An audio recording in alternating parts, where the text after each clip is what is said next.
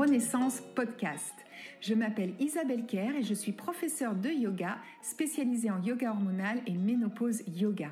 C'est avec un immense plaisir que j'ai créé ce podcast car je sais pour en être passée par là à quel point cette transition de la ménopause peut être déstabilisante pour nombre d'entre nous, que ce soit sur le plan physique, émotionnel ou encore mental. Et pourtant, je reste persuadée que ce chapitre de notre vie peut également s'avérer être une merveilleuse aventure vers la connaissance de soi. Dans ce podcast, je partage avec toi des conseils bien-être adaptés. Conseils délivrés aussi par des invités expertes dans leur domaine, où nous parlerons yoga, santé, nutrition, beauté, mode et bien d'autres choses encore, afin que toi aussi, tu puisses vivre une merveilleuse renaissance. Alors, bonne écoute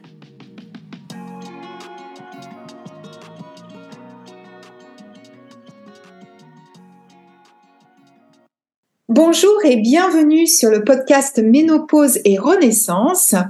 Et aujourd'hui, je suis ravie d'accueillir une invitée qui va nous parler d'un sujet qui reste encore assez tabou. Il s'agit de la sexualité et de notre libido qui peut euh, flancher à la ménopause. Donc j'ai découvert Virginie sur les réseaux, sur les réseaux sociaux, notamment sur Instagram.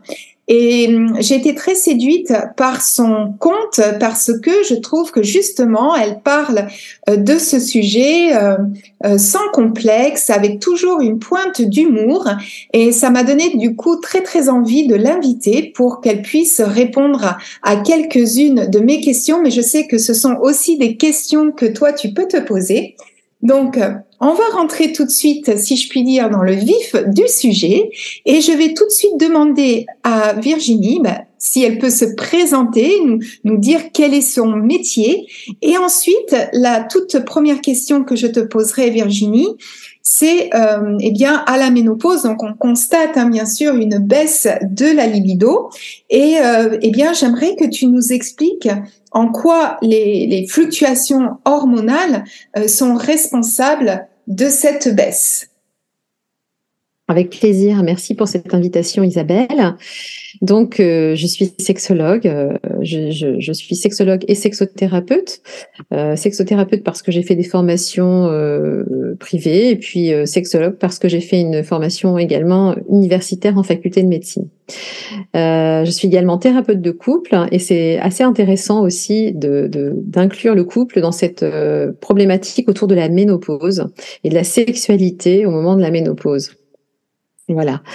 Euh, donc la première question, c'est la responsabilité des hormones, c'est ça, Isabelle Oui, voilà. En quoi, en quoi cette fluctuation hormonale est responsable en fait de, de cette baisse de libido? Parce que bien souvent, des femmes n'avaient aucun souci avant, arrive la libido, arrive la ménopause, et puis là, on commence à être un petit peu chamboulé sur plein d'autres points, bien évidemment mais la libido en fait partie. Donc, euh, quel est en fait ce rôle des, des hormones?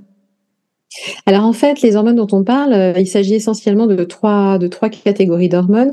En tout cas, on va parler des hormones sexuelles, donc euh, qui s'appellent les oestrogènes, la progestérone et puis aussi les androgènes. Hein. on va on va simplifier. Et en fait, euh, ce sont des hormones sexuelles qui vont diminuer progressivement et puis elles vont diminuer et s'arrêter complètement au moment de la ménopause, qui est en fait l'arrêt total de la production d'ovocytes ou d'ovules si l'on veut, et euh, avec cet arrêt du fonctionnement euh, bah, des, ovaires, euh, il n'y a plus lieu d'avoir des sécrétions hormonales des hormones sexuelles, donc c'est effectivement ça a des conséquences sur le désir. Euh, c'est vrai que ça concerne quand même euh, 40% des femmes ménopausées hein, qui s'en plaignent. Hein. C'est beaucoup hein, sur, euh, le, lot des femmes ménopausées. Donc, euh, ces femmes qui, se plaignent de, baisse de la libido, en fait, ces 40%-là, ce sont des femmes qui ont beaucoup de symptômes, donc c'est lié aussi aux symptômes. Alors concernant bah, la fluctuation hormonale, euh, elle fluctue pendant la préménopause. Donc là, ce sont vraiment les montagnes russes euh, émotionnelles. Les cycles sont complètement anarchiques, c'est compliqué à vivre. Et là, la libido, elle peut s'en trouver boostée ou complètement euh, freinée. Et puis, euh, au moment de la ménopause, les choses se stabilisent. On est presque plus confortable souvent mais on va assister à d'autres modifications du fait de l'absence totale de ces hormones sexuelles et notamment une répercussion sur le désir sexuel, la libido, effectivement.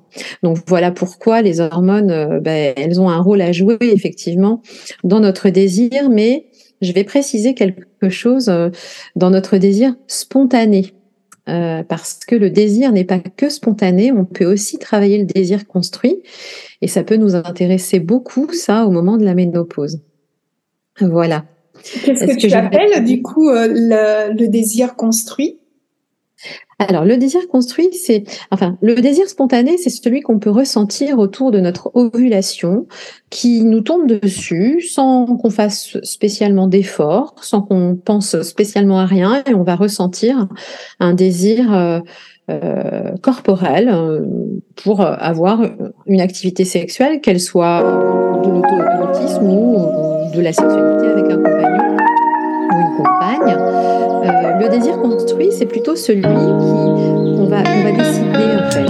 C'est-à-dire que euh, je ne ressens rien dans mon corps, je n'ai pas spécialement de pulsion sexuelle, mais j'ai très envie d'un moment d'intimité avec mon partenaire parce que je sais que ça va me faire du bien, que ça va être un bon moment, qu'on va augmenter notre complicité.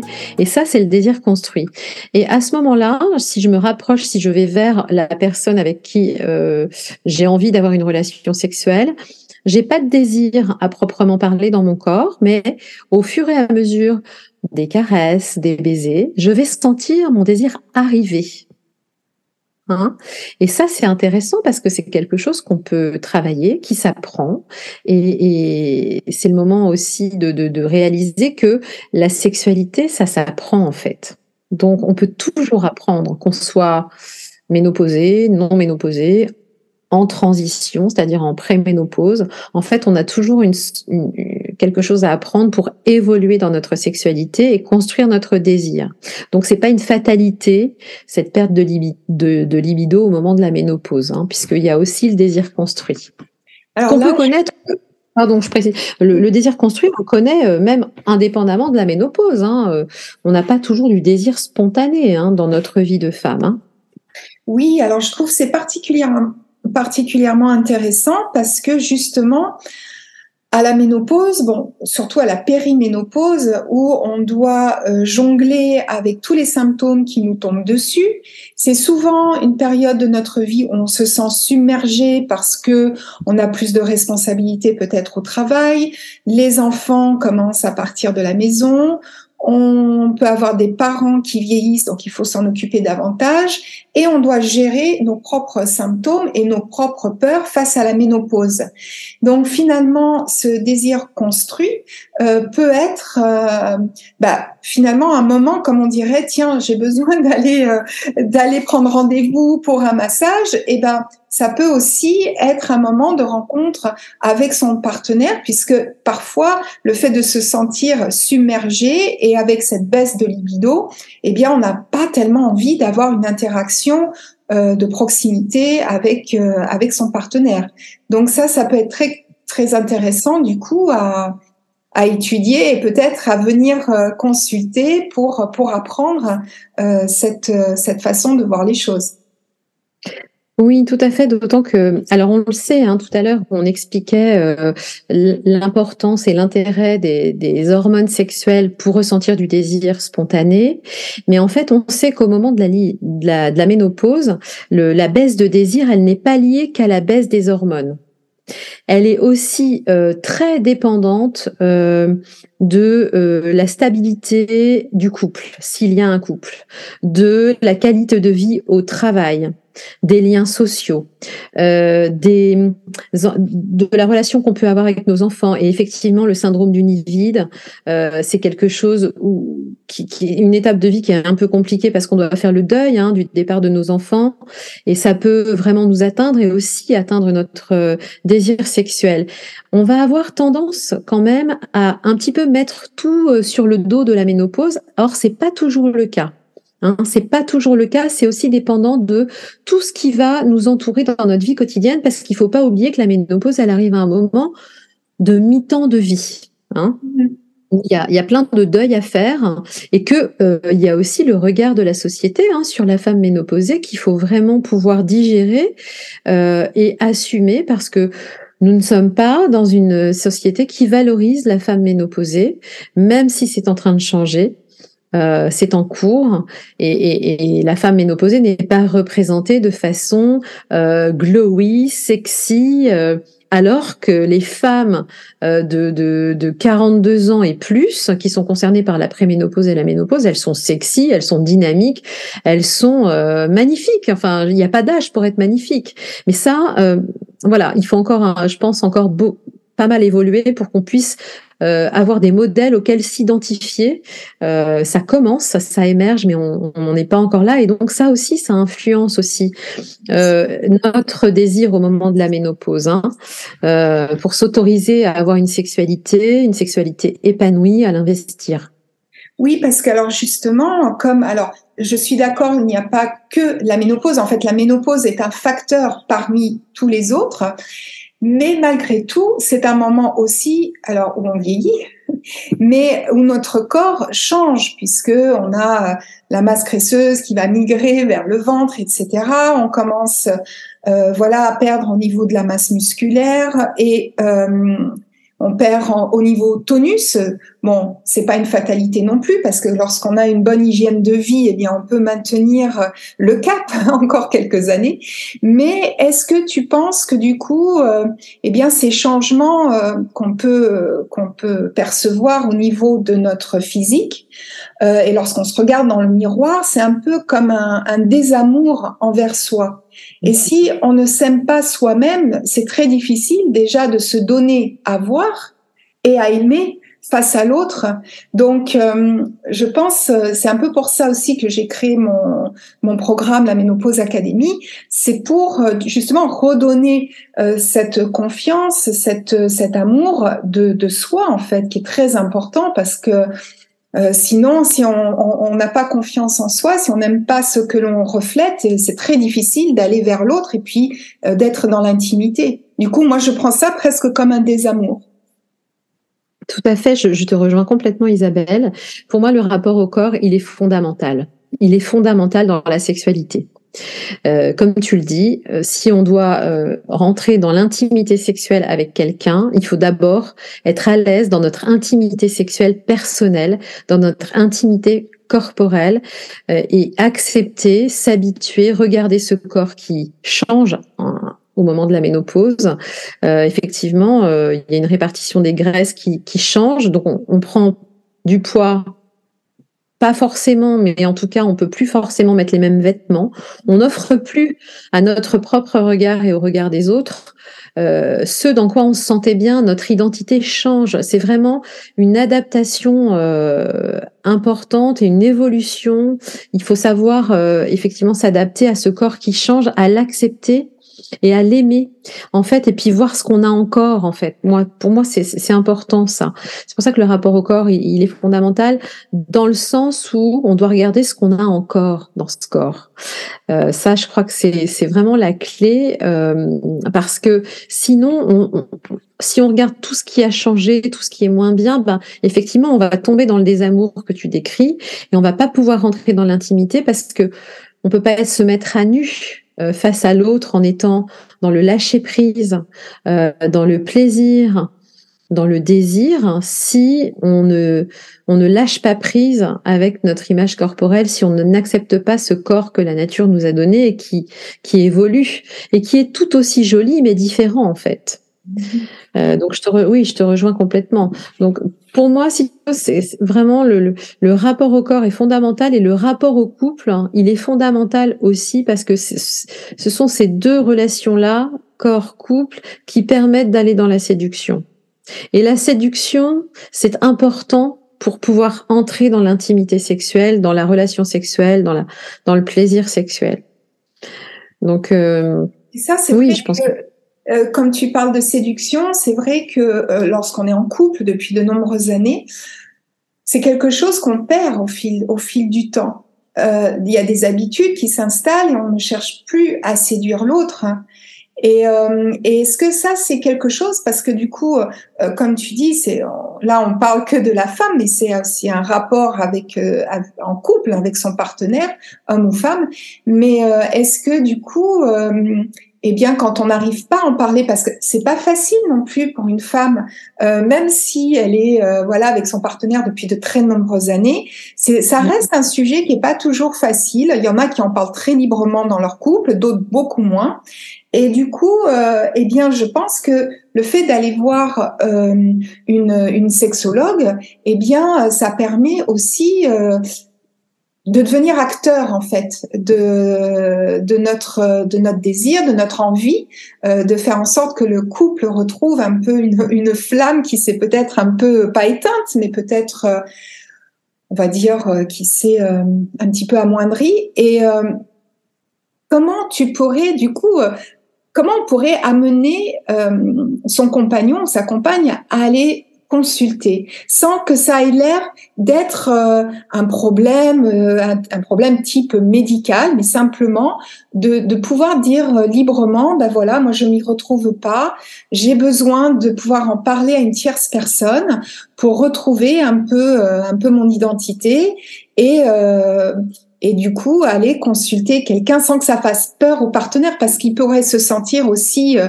un petit peu blessé euh, si c'est un homme dans sa virilité et à se dire mais euh, pourquoi aller voir une tierce personne je te suffis pas moi je sais ce qu'il faut faire etc donc comment on peut jongler on va dire peut-être de manière un petit peu avec un peu de psychologie, un peu de doigté pour pour venir voir justement quelqu'un euh, comme toi, une sexologue qui pourrait euh, ou faire une thérapie de couple, pourquoi pas euh? alors en fait, ça, dépend. Enfin, je, vais, partir de, des patients que je reçois quotidiennement en fait pour ces problématiques autour de la baisse de désir au moment de la ménopause, et euh, l'autre problème, c'est, ce sont les douleurs, les dyspareunies euh, au moment des relations sexuelles à partir de la ménopause à cause des sécheresses vaginales hein, qui sont fréquentes. Oui, tu en parler aussi, oui. Mm, mm. Voilà, donc ça, ce sont les deux grands motifs. Euh, alors, soit euh, les gens que je reçois arrivent en couple, souvent à la demande de l'homme euh, parce que la fréquence sexuelle ne leur convient, enfin ne lui convient pas, ce qui crée euh, bah, de la culpabilité souvent de la part des patientes qui souhaiteraient euh, aller plus euh, dans la sexualité, mais elles ont mal, donc elles, ne peuvent pas s'obliger à avoir des relations sexuelles, bien évidemment. Et euh, le conjoint, quand c'est un homme, lui tient absolument à maintenir une fréquence, etc. Souvent, ça c'est un, c'est une entrée en matière. Donc là, il n'y a pas de problème, ils viennent ensemble. Euh, moi, ça me permet de vérifier, par exemple, qu'il n'y a pas non plus un trouble sexuel du, monsieur, parce qu'il faut pas oublier quand même que les conjoints masculins, euh, eux, rencontrent des dysfonctions hein, aussi avec l'âge parfois, comme des troubles érectiles qui aggravent les problèmes de désir et de plaisir au moment de la ménopause. Pourquoi? Parce qu'un monsieur qui n'a pas une érection de bonne qualité, il va se dépêcher de pénétrer sa compagne. Or, c'est exactement l'inverse qu'il faut faire au moment de la ménopause, où il faut prendre son temps, prendre plus de temps, ce qu'on appelait avant les préliminaires, hein, c'est-à-dire tout ce qu'on fait euh, quand on fait l'amour avant la pénétration, les caresses, les baisers, etc., euh, ou les pratiques de sexe oral.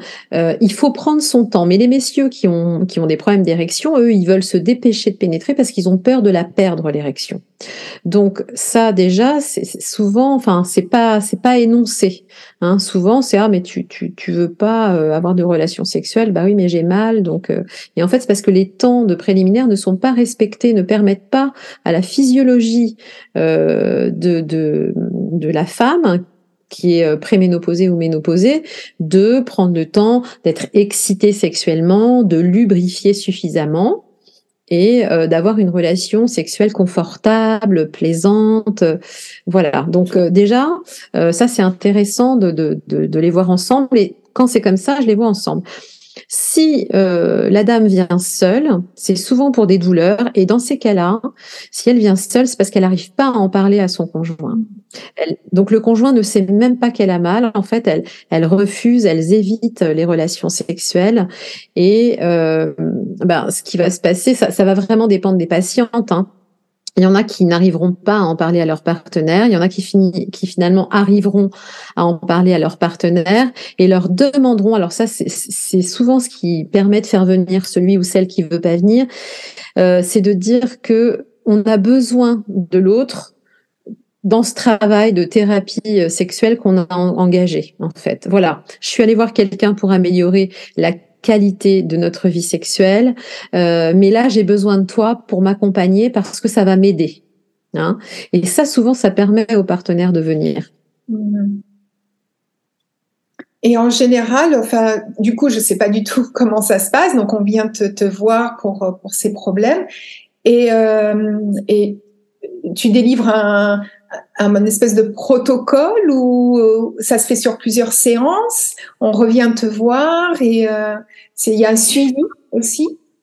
Oui, alors en fait, c'est vrai qu'il faut quand même euh, plusieurs séances parce que il va me falloir déjà du temps pour bien comprendre ce qui se passe et ce qui se passe mal, évaluer comment ça se passait finalement avant la ménopause et savoir si c'est vraiment la ménopause qui pose un problème, si le monsieur euh, ou la, la, conjointe n'a pas elle-même ou lui-même des troubles euh, dysfonctionnels. Et puis, une fois que j'ai bien analysé tout ça, je vais pouvoir les accompagner soit à résoudre les dysfonctions sexuelles euh, fonctionnelles, comme par exemple une anorgasmie, des problèmes d'éjaculation rapide ou euh, pas d'éjaculation du tout ou des problèmes d'érection, par exemple pour les messieurs. Et puis, euh, si s'il euh, n'y a pas de troubles fonctionnels, en fait, le problème, ça va être plutôt les compétences sexuelles. C'est-à-dire que je vais me rendre compte souvent que ce qui marchait bien avant, la femme lubrifiait, lubrifiait finalement assez vite, ils se connaissent bien, ils ont une façon de faire l'amour, et puis paf, au moment de la ménopause, ça fonctionne plus. Euh, et donc là, il va falloir qu'ils s'adaptent à cette nouvelle situation l'un et l'autre. Et c'est ça le travail de, de, en sexologie, ça va être ça, ça va être d'apprendre à s'adapter à, euh, par exemple, privilégier la, la sexualité non pénétrative euh, augmenter le temps des caresses, euh, faire l'amour sans pénétration, privilégier ça, ce, temps de plaisir, on va se donner du plaisir l'un l'autre ou soi-même ensemble, ce qui est aussi en fait une relation sexuelle. Donc aussi lutter contre les idées reçues autour de ce que c'est qu'une relation sexuelle normale, parce que souvent les patients ils arrivent en disant mais oh, c'est pas normal de pas de faire l'amour sans pénétration. Donc euh, voilà, lutter contre les idées reçues et pour pouvoir s'adapter et évoluer ensemble. Mais euh, en fait, les couples ne se rendent pas compte que souvent, bien souvent, ils ont déjà su s'adapter à de nouvelles situations. Ils se connaissent euh, depuis plus ou moins longtemps, mais dans leur vie sexuelle, ils ont dû s'adapter à, par exemple, le moment où on attend des enfants, hein. euh, le, moment où ensuite, euh, en postpartum, on reprendra une sexualité. Enfin, on a déjà su s'adapter à ce genre de, de, de, de crise normale ou d'adaptation normale autour de la sexualité dans le couple. Donc, euh, finalement, moi, je, je, je, je leur dis qu'il n'y a pas de raison qu'ils s'adaptent pas. En fait, s'ils sont là en consultation, on va y travailler et je vais les accompagner en fonction de ce que j'aurais euh, pu déceler en, en anamnèse avec eux. Alors effectivement, je vais pour ça, je vais les voir ensemble et puis je vais je vais prendre le temps de les voir aussi seuls pour pouvoir euh, leur proposer un moment aussi où ils peuvent exprimer tout à fait librement ce qu'ils ressentent parce que souvent ils ont peur de blesser le, partenaire ou la partenaire. Donc je prends ce temps-là. Donc oui, ça peut durer. Euh, ça dépend de des capacités d'évolution des couples en fait, mais ça peut durer. Euh, je sais pas, on va se voir euh, deux fois par mois ou une fois par mois pendant trois à six mois par exemple. C'est c'est pas c'est pas rare que ce soit comme ça. Mm-hmm. Et ça permet un peu de voilà de faire tomber les tabous et de peut-être de renouer le dialogue parce que au-delà de ça, c'est aussi ça en fait, arriver à se parler. Parce que quand ça s'installe pendant de nombreux mois, voire des années, c'est difficile après d'en parler. Et il peut y avoir une autre habitude qui s'installe, comme tu parlais là d'habitude, de, euh, voilà, où euh, où on s'est établi, on, ne veut plus, euh, c'est comme ça, je suis ménopausée, ça ne m'intéresse plus. Donc c'est bien aussi de, de pouvoir avoir ce temps de parole ensemble et ce temps de parole avec toi seul, parce que comme tu dis, il y a des choses qu'on ne, peut-être qu'on n'ose pas dire. Et euh, non seulement qu'on n'ose pas dire à son partenaire, mais parfois qu'on n'ose pas se l'avouer soi-même. Donc euh, c'est, c'est, je trouve que en fait tu joues un petit peu un rôle aussi de miroir et c'est très intéressant de, du coup, de venir consulter quand on en éprouve le besoin. C'est vrai que la, consultation, ça permet vraiment d'ouvrir la communication autour de l'intimité sexuelle. Euh, et en fait, souvent les couples, ils sont capables d'en parler euh, à partir de la première fois où je les rencontre. En fait, à partir du moment où on commence à mettre des mots précisément, c'est bon souvent, euh, après, la, discussion va continuer chez eux de façon adaptée et bienveillante. Mmh. Alors, c'est vrai que la consultation, elle sert à, lever les idées reçues, mais elle est aussi là pour apporter beaucoup de, de connaissances. Par exemple, euh, un homme ne sait pas en fait ce que c'est que la ménopause. Qu'est-ce qui se passe dans le corps de sa femme? Je veux dire, la, diminution des oestrogènes, de la progestérone et des androgènes ont des conséquences physiologiques sur le sexe de la femme. Hein. on, voit qu'il y a un, un, amincissement, par exemple, des lèvres, hein, des lèvres internes et des lèvres externes, euh, une rétrécissement de l'urètre, un, une, souplesse qui est, qui, qui est, moindre au niveau du vagin. Donc, ça, ça, change aussi l'anatomie du sexe de leur femme qu'ils connaissent et en fait ils comprennent pas, ils s'en rendent pas forcément compte. Le fait de l'apprendre, de le comprendre, et, les femmes elles-mêmes parfois l'ignorent, hein, bien souvent. Hein, euh, quand quand l'homme et la femme qui, sont là, le couple qui est en face de moi, comprend la physiologie dans, vraiment de façon précise, eh ben là, ils sont à même de s'adapter. Quand, quand on comprend que, par exemple, le vagin, il est moins souple, moins élastique, on comprend bien que la pénétration, si on a envie de la vivre, il faudra la faire de façon mesurée, hein, euh, plus lente, peut-être moins profonde, tout simplement. Mhm. Euh, et là, les deux l'entendent en même temps, donc ils sont capables d'évoluer et de s'adapter. C'est ça qui est intéressant. Et du coup, euh, quand on arrive à dépasser ce stade, et euh, je pense que le couple en ressort complètement enrichi. Pas seulement sur le plan sur le plan intime, mais aussi dans, dans le dans le couple dans sa globalité. Oui, alors souvent, euh, en fait, c'est comme une, euh, enfin, ça, déclenche une capacité à parler de d'intimité euh, aussi bien sexuelle qu'émotionnelle chez des couples qui auparavant n'en avaient pas saisi euh, l'intérêt, d'autant que la communication à ce moment de vie, elle est aussi possible justement parce que les enfants sont partis et qu'on a plus de temps, euh, qu'on n'a pas d'oreilles qui traînent souvent dans la maison. Donc c'est aussi plus simple. Hein. C'est, en fait la ménopause, c'est vraiment un moment où on peut réinvestir la sexualité ou l'investir si on ne l'a pas investi avant. Euh, c'est un moment béni parce qu'on a beaucoup plus de temps. Souvent dans son travail, on est plus confortable. Hein. On, a, fait une carrière, ou en tout cas, on, on est dans quelque chose d'un peu plus confortable. Enfin, pour les personnes qui n'ont pas de difficultés, bien évidemment, hein, je généralise.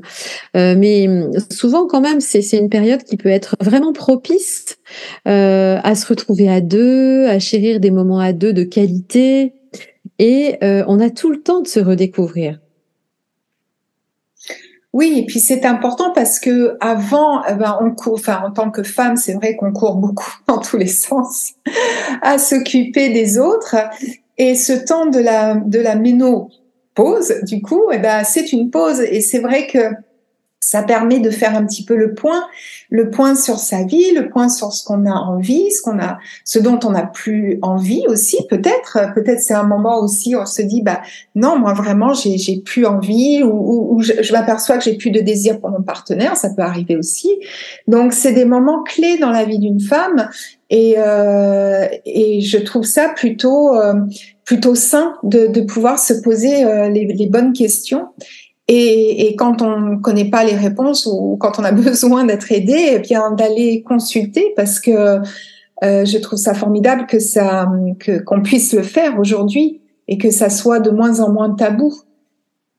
Parce que la sexualité, ça fait partie, voilà, de la vie d'un être humain, d'un humain quel qu'il soit. Donc euh, après, c'est des choix euh, personnels, mais quand euh, quand c'est choisi, disons qu'il faut pas que ça soit subi.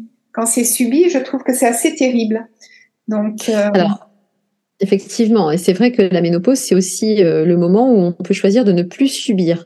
Quand on n'a jamais de plaisir, euh, pour tout un tas de raisons personnelles, euh, qu'on subit la sexualité, c'est aussi l'occasion de, de, ne plus la subir du tout. Enfin, voilà, il y a, y, a, y a, quelques personnes, oui, qui se, qui vont saisir cette occasion de d'arrêter de s'obliger d'avoir de, des relations sexuelles avec l'autre. Effectivement, ça peut être une, une opportunité, hein. Euh, surtout quand on a beaucoup de symptômes. Hein. C'est vrai que le, le, vécu de la ménopause aussi, euh, il est très euh, dépendant des symptômes qu'on peut avoir ou pas. Mm-hmm. Bien sûr. Et alors, j'avais une question. Est-ce que tu penses que de pratiquer une activité physique, alors je prêche pour ma paroisse, comme le yoga par exemple, euh, outre le fait que justement ça redonne, ça, ça, nous revalorise, ça redonne une belle image de soi, mais est-ce que concrètement ça a aussi des effets euh, sur la sexualité? Parce que je pensais, euh, par exemple en yoga, c'est vrai que on travaille beaucoup euh, le, le, périnée, donc on, renforce le périnée et euh, on libère les hanches, donc on libère les, les émotions. Euh, est-ce que pour toi, d'avoir une activité physique, alors bon, pas forcément le yoga, mais euh, c'est quelque chose qui peut euh, aussi améliorer en fait notre libido? Alors oui, parce que finalement, le premier traitement pour lutter contre les symptômes de la ménopause de façon efficace, c'est l'association d'une hygiène de vie alimentaire, euh, c'est tout ce qu'on va mettre dans notre corps, hein, de, manger équilibré, et associé à de l'activité physique suffisante, quelle qu'elle soit. Ça, c'est le premier traitement efficace de la ménopause. Euh, donc ça, c'est vraiment important de le dire. Hein. Voilà, le simple fait, par exemple, d'arrêter le café, l'alcool, ou de façon plus mesurée. Euh, le café, notamment sur les bouffées euh, vasomotrices, les bouffées de chaleur, c'est le jour et la nuit. Hein. Euh, donc c'est ça, c'est un petit moyen. Euh, ça, ça, marche très très bien. Donc l'hygiène de vie, l'hygiène alimentaire et, et l'activité physique, c'est vraiment fondamental. Et de toute façon, toutes les thérapies à médiation corporelle toutes les pratiques corporelles, elles vont améliorer le rapport qu'on a à notre corps. Hein euh, euh, on le sait, le sport, c'est très bon pour la santé, encore plus au moment de la ménopause. Mm-hmm. Alors, le yoga, euh, c'est un outil puissant hein, pour celles qui le pratiquent régulièrement. Effectivement. Mm-hmm. Alors, en ce qui concerne le périnée, euh, de toute façon, le, la diminution des, des, hormones sexuelles vont euh, faire perdre de la tonicité au périnée. De toute façon, c'est plutôt une bonne idée de renforcer.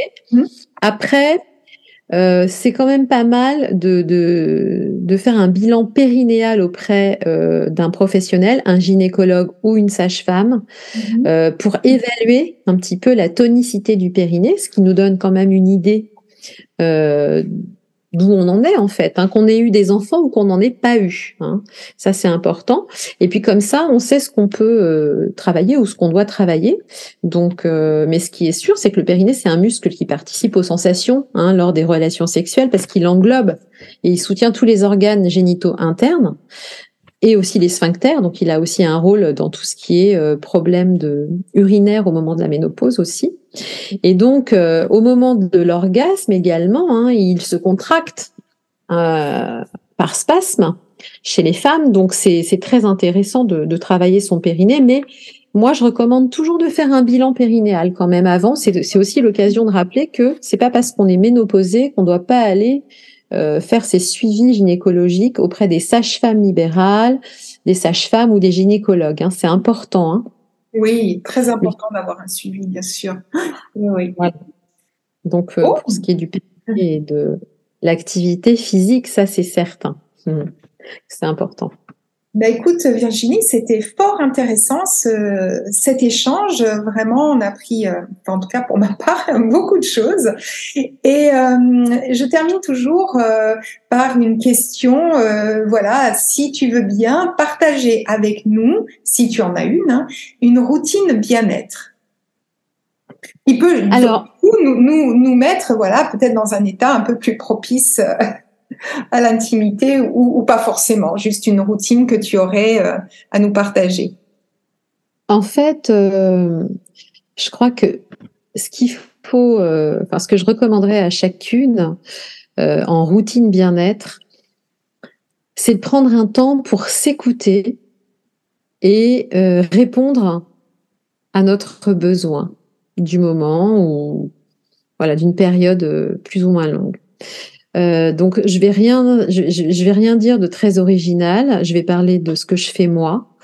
Euh, il y a des il y a des moments dans ma vie où j'ai besoin de de, de, de faire du sport euh, dès le matin et d'avoir une toute petite routine, 5 minutes, 10 minutes tous les matins. Mm-hmm. Et puis parfois, parce que je vais prendre ce temps d'écoute, je vais me rendre compte qu'au contraire, là, mon corps, il n'a pas besoin d'être dans, l'activité physique dès le matin et je vais euh, prendre un peu plus de temps, je vais me lever un peu plus tôt pour ne pas euh, aller trop vite le matin et plutôt euh, prendre un moment de, cohérence cardiaque ou de méditation, ça peut arriver. Et ma routine bien-être, c'est de prendre le temps de me regarder tous les jours dans le miroir nu pour ne pas voir mon corps euh, vieillir. Et je le recommande euh, à toutes et à tous. Vous savez, quand on se regarde en photo, enfin quand on regarde les photos d'il y a 20 ans, d'il y a 10 ans, d'il y a 5 ans, on se regarde et on se dit oh là là j'ai pris un coup de vieux. Oui, clairement. Alors le fait de se regarder tous les jours dans le miroir, nu, hein, recto verso, et de se faire des compliments et de regarder ce qu'on aime, euh, bah tiens, aujourd'hui j'ai un beau sourire, aujourd'hui euh, j'ai une chute de rein incroyable, j'aime ma peau, euh, j'ai de beaux cheveux, je sais pas quoi, hein, ça change. Hein. ça permet de se regarder sans se voir vieillir. Et c'est ma petite routine qui marche bien et je vous la partage. et puis en se faisant des compliments. Voilà, sincère, en se regardant, en se regardant dans notre globalité. Moi, je me regarde dans ma globalité et, euh, et ça marche bien. Donc, je le, je le conseille à toutes. Euh, voilà, mais après, voilà, à chacune euh, de trouver sa petite routine. La mienne, c'est celle-ci. Je trouve que c'est très, très intéressant. Merci beaucoup de, de l'avoir partagé. Et c'est une belle façon aussi d'avoir un regard bah, bienveillant et et un regard d'amour envers soi. Donc, euh, c'est important aussi. Donc, bah, écoute, Virginie, je te remercie beaucoup. Et euh, je mettrai bien évidemment euh, le lien pour retrouver euh, Virginie sur les réseaux et ailleurs. Et, et je te remercie beaucoup d'avoir pris le temps d'écouter cet épisode et je te dis à très bientôt pour un nouvel épisode sur le podcast.